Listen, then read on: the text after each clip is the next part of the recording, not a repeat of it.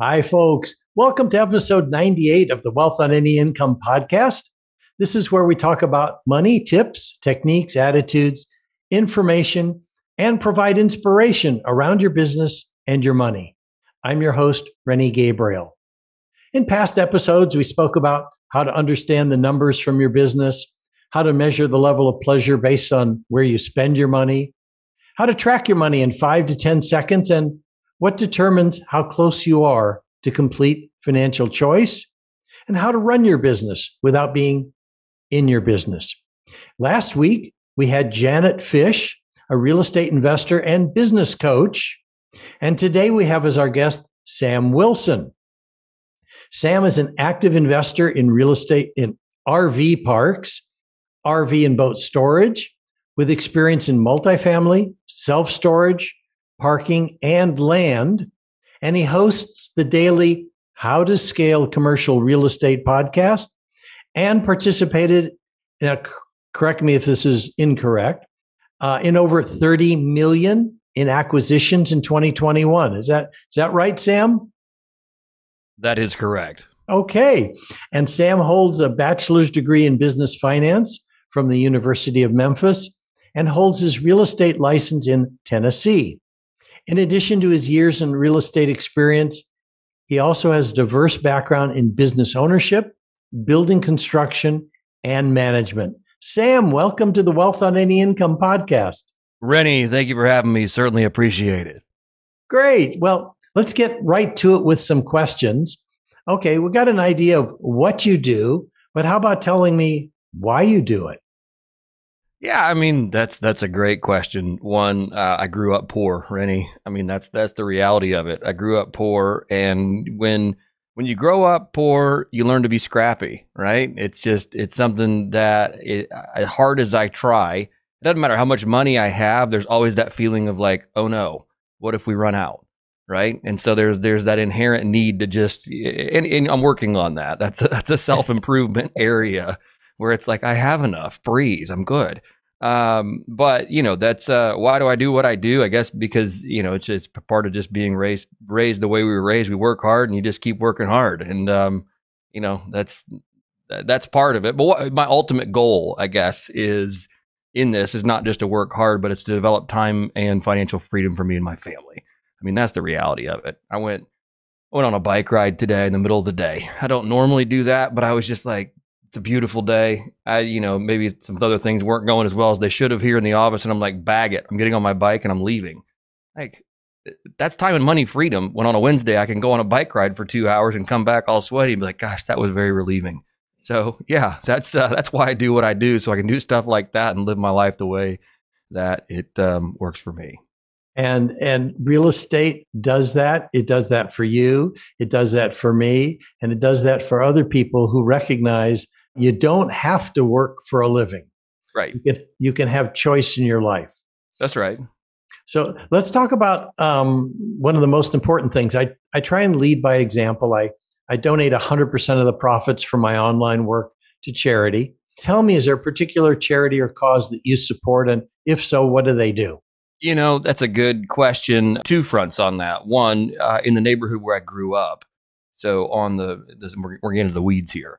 But on the general partnership side of our business, so we we raise money from private investors, and there's limited partners and general partners. And so the general partnership side, we partner with an organization in Indianapolis. The neighborhood I grew up in is run by my brother and sister-in-law, very successful in business, but also a big heart for their neighborhood. It's a very low income area, lots of crime, lots of uh, just need there in that area. And so they run a youth ministry there. They have a big giant camp right in the middle of the of the, of the neighborhood. They've got you know everything for kids. So it's really great to take part of our proceeds from the general partnership side, from the acquisition fees we generate, from income we generate, and donate that to straight up. So that is one thing I do, which is really great because it's like, oh, I actually know the people running that. It's my own my own my own brother. Uh, and then secondly, I have a big heart for. I come from a humongous family. Um, which is probably half the reason why we grew up poor because I had so many, so many brothers and sisters. Yeah. Um, but uh, yeah, how, you know, how, many? I was busy laughing. How many?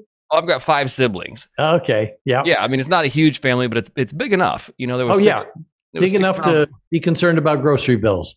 Correct, correct. And five of those were boys. So it, um, you know, so we we like to eat uh, and a lot. So that said, I have a big heart for families, and with that, um, you know, the the the need in the foster and adoption community. It's really sad to see kids get split up. It happens all the time. You know, yeah. there's there's rare rare rare occasions where there's an open home.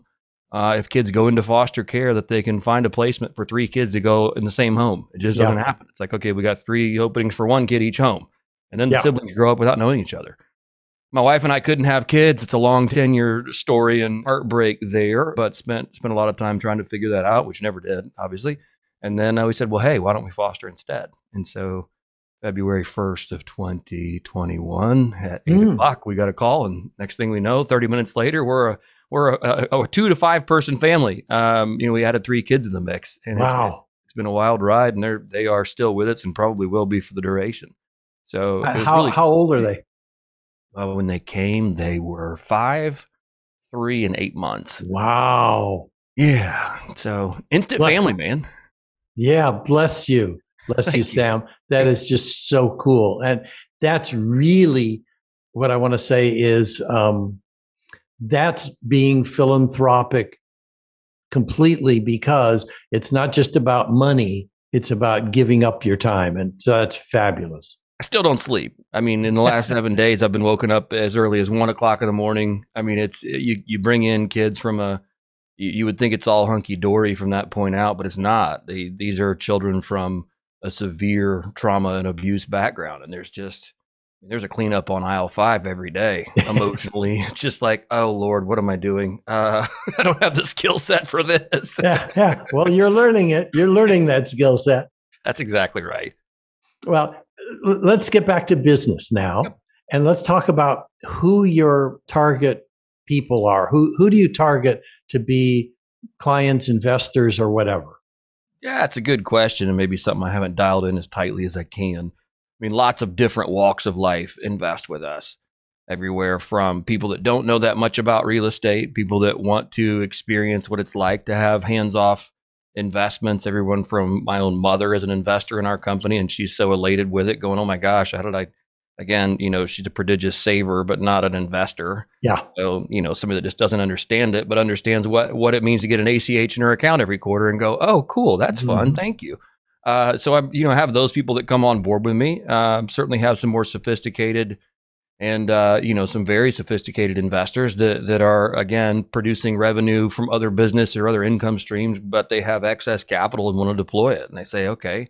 And then you know, so that so those those investors come in. I also have groups of people who are retirees or people that are going, gosh, like I don't want to be 80 and then watch my savings go to nothing just because the stock market took a dump, and the next thing I know, I, am trying to figure out how to pay the bills again. So they want to diversify out of the stock market and get something that produces a you know a consistent income stream. Yeah. So lots of different profiles invest with us. Um, yeah, a lot of different profiles. In okay. fact, there's not and, one target. And are you acquiring property all over the U.S. or primarily the South? Or I mean, where are you? Where are you in making your investments? Primar- primarily in the Southeast. So, and again, that's that's I mean that's everybody's kind of breadbasket right now is uh, is the southeast for real estate investing. It is um, you know the, the the temperatures, especially for RV resorts. You know, being able to not worry as much about freeze, uh, not worrying as much about having to shut down seasonally. Um, you know, having more favorable just landlord tenant laws. Not that those apply to us that much because well, they, they certainly apply in California. Believe me maybe they do. And again, uh, I you know that's not where I'm. Where we don't look there. So yeah, no. I, the reason I bring it up is you know I don't mind saying this because anyone who owns property in California knows it is pro tenant and anti landlord. Right, right, and that's one of the reasons we just don't. I mean, I just never look out there, and also it's outside of the it's outside of the the uh, the, the range where typically prices make sense. I was talking mm-hmm. to this about to an RV park management company yesterday about this, and it was like, hey, you know, where where is the range of where we can get the most return? And we had kind of I had narrowed my own band in, and I said, look, this is this is where the lowest hanging fruit seems to be in this dollar range, and they they confirmed my suspicion. Like, yeah, that's that's pretty accurate. So again, once you get into markets like California, I would love to be in the Mountain West just because that's where my I kind of love the Mountain West, and it's like I kind of got my own personal affection for it. But again, your your return profiles get skewed to the to the downside to the point where it's like, eh, it doesn't make sense. So yeah. we we're mostly in the in the southeast. Okay, so this is kind of a little off base question, but tell me about what your biggest failure was, whether it was personal or business, and then what what did you learn from it? Yeah, I mean, I've never lost investors' money. I've certainly lost plenty of my own. And I'm not even sure that would be my biggest failure when you say failure. I mean, well, you you talked when when we spoke earlier, you so you said something about a flooring company. And that's exactly what was, the story I was going to tell you. So that I wouldn't chalk that up as a failure because I used that as a springboard really mm. for when the pandemic happened. Like I was like, hey, wait, I've been here before. I'm not going to be the same idiot I was a decade ago, you know. And that's uh, that's that's the the beauty of, of, of life lessons is that you get you get chances to repeat them. Uh, you know, if you don't learn them the first time, life will find a way to teach it to you again. Yeah. Uh, and so when I smelled, I smelled round two. I was like, I'm going to do this differently. I sold a flooring company in 2012. Uh, it was a family business. I'd bought out a portion of the company and I was 25, ran it till I was 30, knew it was time to move on, sold that. So I had a pocket full of money and time on my hands, which is a confluence of events that few people, I think, get to experience in life when suddenly you're like, oh, cool, my needs are met and I have time. I should have really, I should have just reveled in it for like a year and had a great, you know, just, just taking a year off and, and uh, had a good time. But coming again, you know, circling, going full circle to the story from uh, the beginning of our conversation, growing up poor, there's always that just like, oh no, like now what? Now where's my next meal going to come from? Where's my next? Again, I never, uh, you know, we, we were fortunate in that we were always fed, but certainly knew what it was to look around and know that everybody else had a whole lot more. So that said, you know, I panicked. I panicked and I floundered and I and I started investing in this and investing in that and trying all these different things and I just, I mean, I did not I did not perform well uh, in that period and I burned a lot of money and I burned a lot of time and energy just mistaking activity for progress and I think that's uh, that was one of the lessons was like just hit pause. When when the pandemic happened, we were investing in parking lots, and mm. kind of a mm. similar situation happened. We had just divested of our assets in January of 2020. Parking got crushed, mm-hmm. crushed in the pandemic. I mean, who was going to ball games? Who was going to night and weekend nights out? Who was going to no even even the gold mine lots is going to sound very very uh, opportunistic, but the gold mine parking lots are the jailhouse lots because they turn over like three, four times a day, right? So you own a you own a parking lot next to a jailhouse. Somebody's going in for visitation. They pay eight bucks to park. They're back out in an mm-hmm. hour, and those just it's, it's churn. The the churn is how you make your money in parking. Even yeah. those went to, to, to zero because no, it's it's all happening over Zoom. So here I was in, in March of 2020 with a pocket full of money and time on my hands, and our business just got hammered. And I go, hang on, wait, I don't own any parking. I have money and I have time. I am not going to freak out. I didn't. I didn't. I didn't do another real estate. Actually, that's a lie. I did. I, I bought one house in October of 2020 because it was my next door neighbor's house and he was giving it away. And I was like, sure. But otherwise, I didn't do any real estate in 2020. I just, mm-hmm. I just hit pause and said, we're good. We're good. My wife and I took some amazing vacations. We we um, owned an RV and we just traveled the country. And I, I you know, by and large, it treated me fairly well. And, and it also gave me a chance to recalibrate and go, gosh, what can I, what are the sensible steps I can take next and do it in a meaningful, methodical way versus, you know, the frenetic panic that I kind of went into in would have been the end of 2012. Yeah, yeah, exactly. So yeah, that that experience 10 years earlier made a difference later. Huge, huge difference. So yes, that that I would not. It, it was a failure of mine in 2012, but certainly turned it into uh, the the learning lesson and and uh, you know applied it there ten years later. Right. Okay. Uh, another couple questions. Tell me if there is a um, a goal, objective, and outcome uh, that are achieved by the people who work with you, um, who follow your advice. And do you have an example of a case study as a story to illustrate that?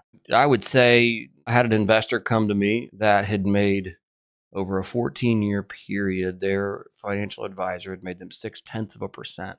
Uh, wait, wait a second. So that's 60% of 1%? Yes. Uh huh. Oh, yeah. This. My, my wife and I had uh, someone like that years ago. Mm-hmm. Okay. And that was while the market was growing. Go ahead. Yeah, well, the market's going going gangbusters. They had effectively cleared a 60 basis basis point gain on an annual basis. Uh huh. over 14 years. And I just said, what in the world? So, you know, got a hold of that. And within, you know, gosh, three years, we had doubled their portfolio. And it's mm-hmm. like, it, you know, the, the, of course, their advisors were, you know, all hunky dory when when uh, when I got on the phone with them. And what, you know, Mr. Wilson, I understand you're working with so and so. What can we do to how, how, how can we help you, Mr. Wilson? I'm like, you can you can take this investor's money and you can mail a, mail it to the next custodian where they're going to deploy this in a meaningful manner and get a return on their in, on their money. That's what they're going to do. Uh, so you know, I, the, the, I still still just laugh at that conversation. Yeah, yeah, it, it's it's sort of like tell you what how you can help. You can liquidate the entire account so right. that they can now earn some money on it. Yeah, right, right. Yeah, I think I think that's the fun stuff for me. You just go, I'm, I'm making a difference. You're, you know, because it, it is a difference. It's a meaningful difference to yeah. them. Oh yeah. I mean, that is not. You know, they were just plugging along like, well, you know, we're just doing what they're saying. Like, no, no, you're getting eh, like we're not losing money. Yes, you are losing money. Oh, absolutely. With inflation, that money's worth less than when they started. Well, far less. And and so anyway, that, I think that that's a fun. Those are fun wins when you get to hand that back to people and just have them go, "Oh, thank you. I get it now. I now understand." So yeah, that's that. That for me is personally very rewarding. Fabulous. Well, okay. Let me ask you this Is there a, a, valuable resource that you could provide to people or how they could get a hold of you to, to find out more? Two things I would suggest. One is I would join the Bricken Investor Club, which is brickeninvestmentgroup.com forward slash join. That's, mm-hmm. that's the link for that. And you can join our Bricken Investor Club. You get notified of all of our opportunities, hear our weekly newsletter. I always put something out, you know, that relates to the market or relates to what we're looking at, kind of just just a market synopsis. So that's one thing. And the second thing I would do is that I have a checklist. You know, it's, mm-hmm. a, it's a checklist you can use for any deal. I am personally a I'm diversified not just in my own assets, but I also am a passive investor in a lot of other assets around the country with other sponsors just like myself. Uh, with that, you know, I've developed a guide that will help you kind of narrow down your criteria. I know early on when I was looking to be a passive investor, there were a lot of things one I didn't know, and I also didn't know what I wanted built this checklist so you won't spend hours looking at deals wondering should i be involved? Should i not be involved? Do i like this? Do i like that? In 10 minutes or less you can run through it use the checklist as a guide and say oh okay cool. Now now i know whether or not i want to proceed forward or at least uh, or, or, throw it in the, in the round bin. So that is at brickeninvestmentgroup.com forward slash checklist. Beautiful. I'm going to make sure that those are both in the uh, show notes so people can just click on it and end up right there I guess the last thing would be last question would be is there a question I should have asked you that would also give some great value to the people who are listening? Mm, Rennie, I can't think of any. This has been a great a great time. Gosh, last question. What would you ask me? Yeah, I don't know.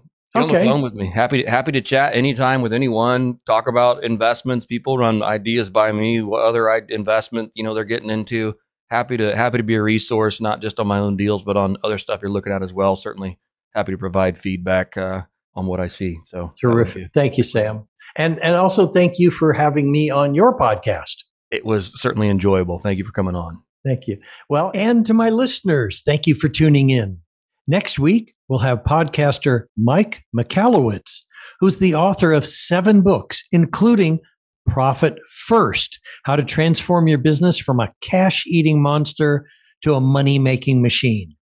You can listen to the Wealth on Any Income podcast on your favorite platform and please rate, review, and subscribe. And if you'd like to know how books, movies, and society programs you to be poor and what the cure is, then log on to wealthonanyincome.com forward slash TEDx. You'll hear my TEDx talk and can request a free 27 page roadmap to complete financial choice and receive a weekly email with tips, techniques, or inspiration around your business or your money. And if you'd like to see how you can increase your wealth and donate to the causes that touch your heart, please check out our affordable program, Wealth with Purpose, on the wealthonanyincome.com website. Until next week, be prosperous. Bye bye for now.